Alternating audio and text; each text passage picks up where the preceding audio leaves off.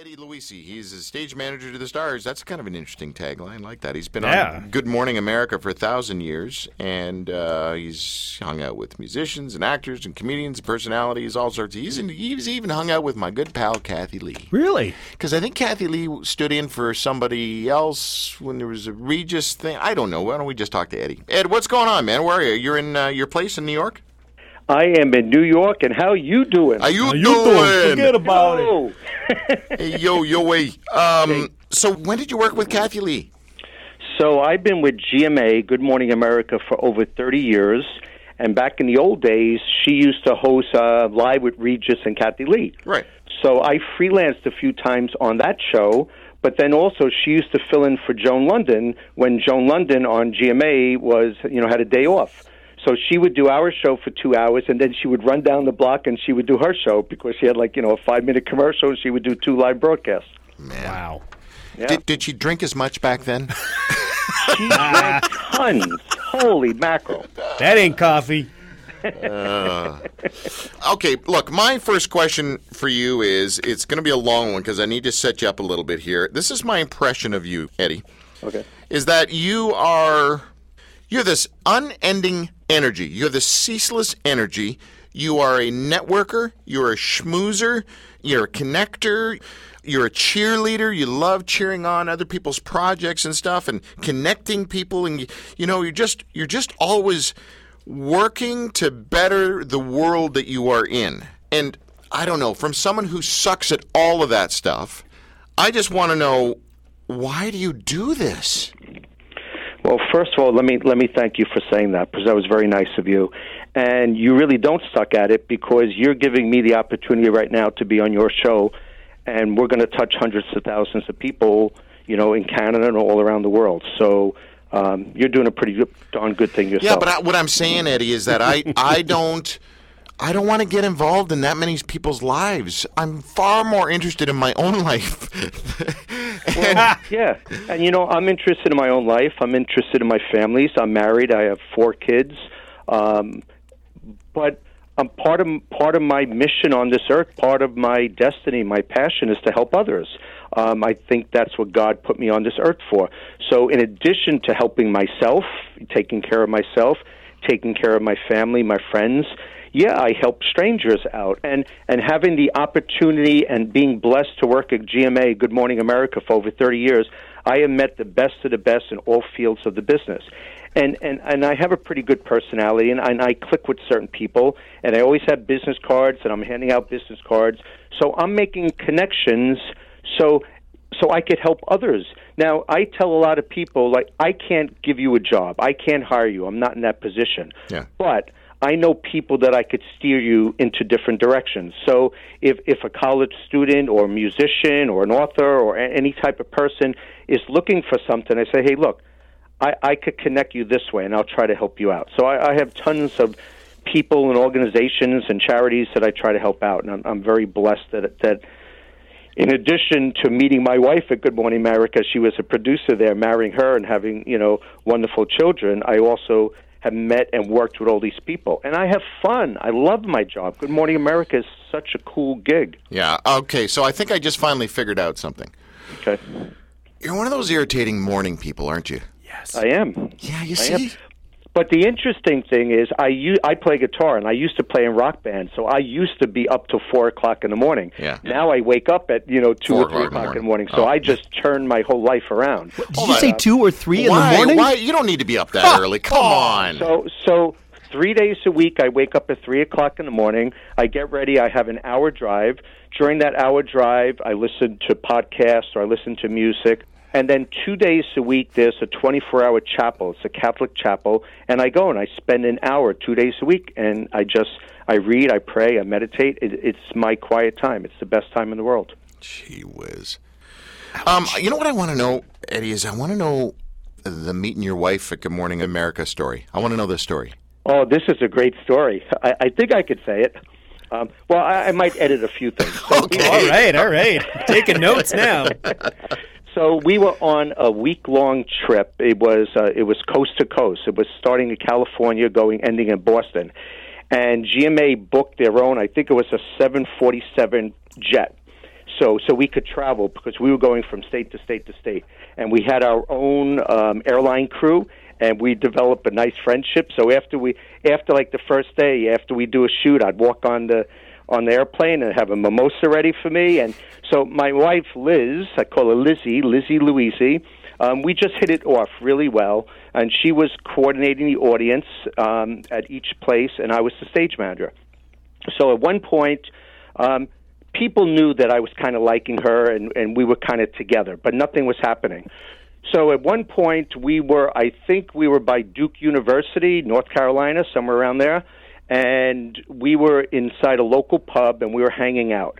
And Liz was at the bar hanging out with some people, and she was talking to this one camera guy, Tony, and I was by the piano. My one friend was playing the piano, and I was sitting with him, and I was, you know, telling him chords and, and, and lyrics and this and that.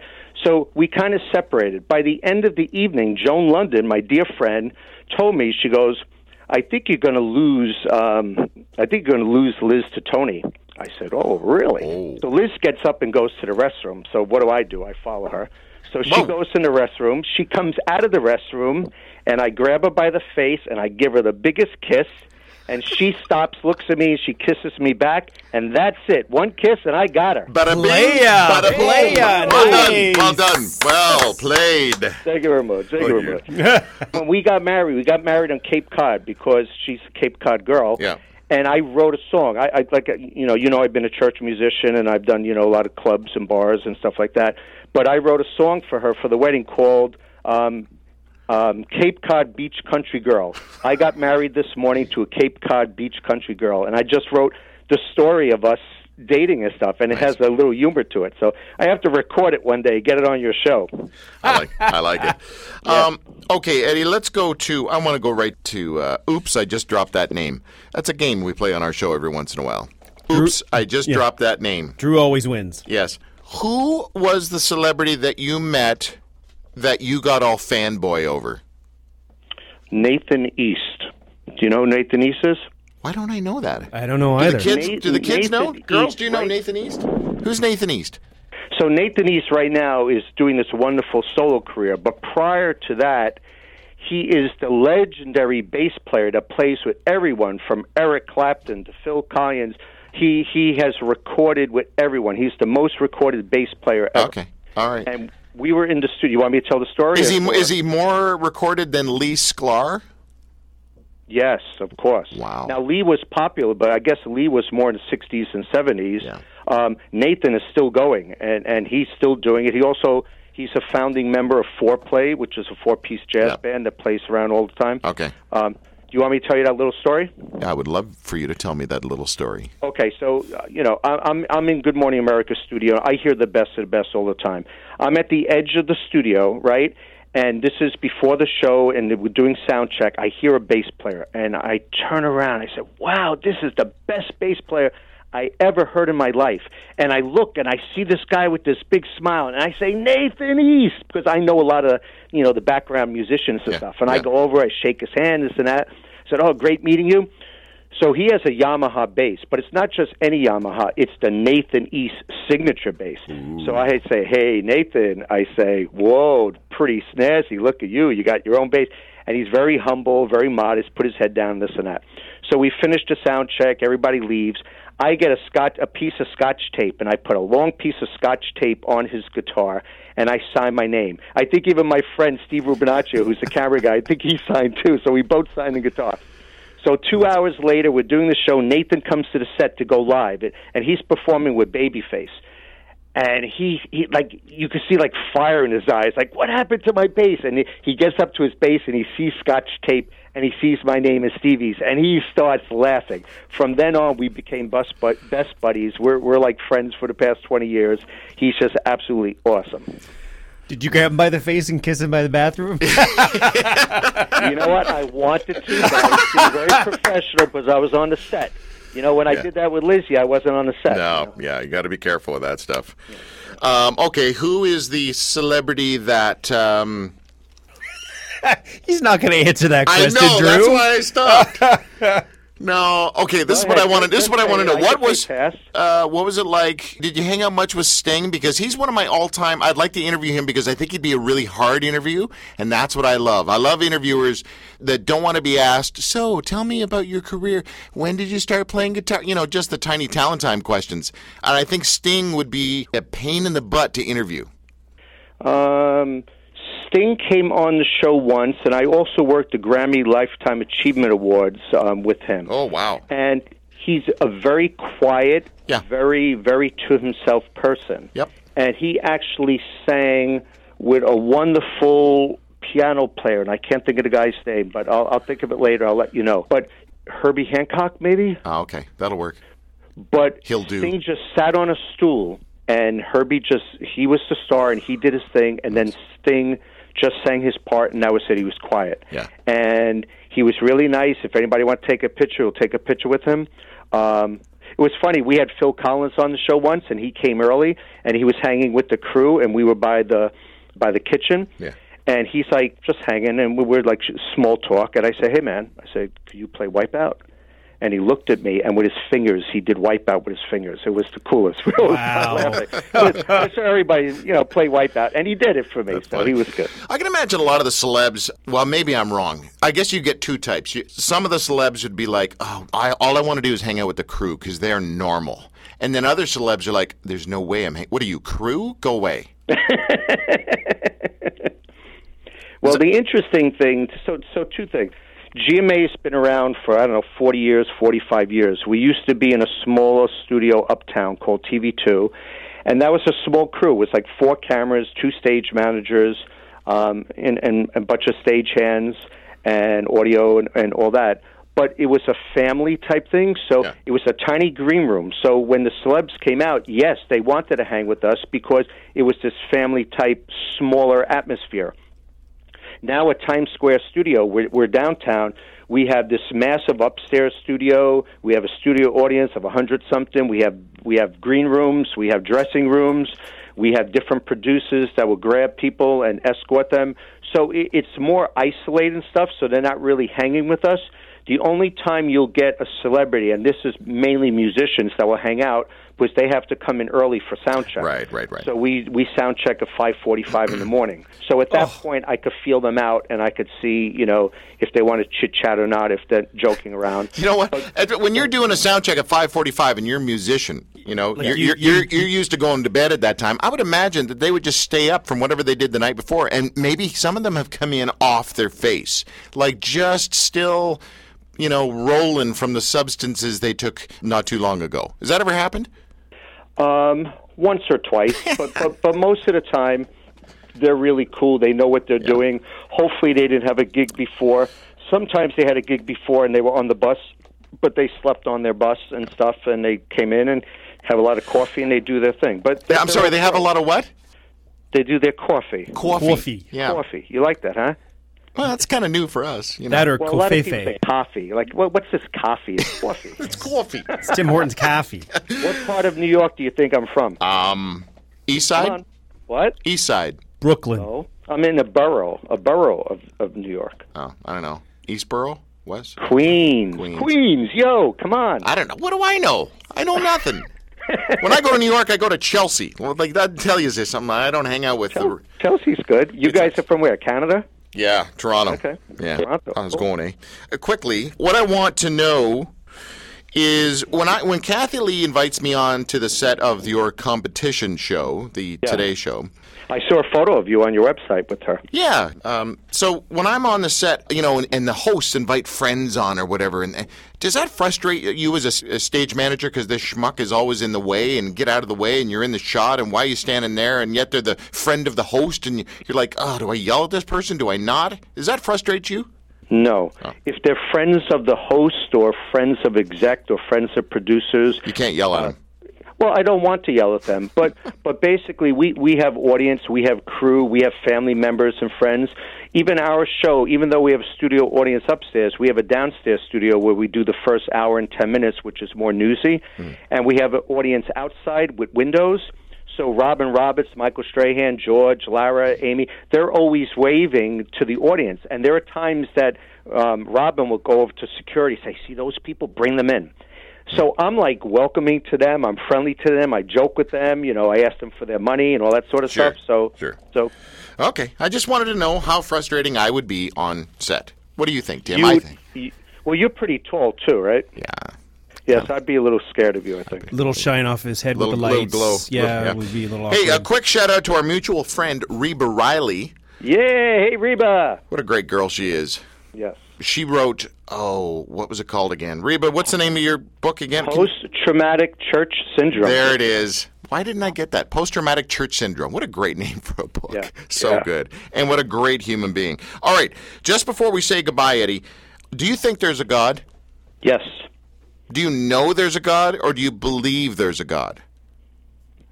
You know, that's that's a question I guess you could ask to one of your ex uh, uh, guests and friend of mine, Dr. Michael Guillen. He he like says scientifically there's a God. I mean, when when you look at the universe, when you look at inside the body, all all the all the different cells, the thousands of cells, and how things work, and and you just look at the world. Yeah, there got to be a God. Do I know for sure? Of course not. But do I believe? Yes. That's called faith. Did you grow up in it or did you buy into it later? I grew up as in the Catholic faith. Yeah. Um, I was a church musician at age 12 back in the 70s doing folk mass music. But at that time, it wasn't religious, it wasn't spiritual for me. I just was a younger kid playing guitar, so I, I wanted to learn, so I was playing with older kids. It didn't happen until like my 30s or 35s that I started getting more into my religion, which was still Catholicism. But then, just recently, less than 10 years, my son Andrew got into interfaith religion, and he was studying at Wake Forest and, and getting into philosophy. And he was introducing me to different religions, different spiritualities. He turned me on to The Secret, you know, the documentary and books on Netflix, which is more spirituality. They talk universe, they don't talk God. Uh, uh, what else? Um, uh, what's the other thing uh, with God?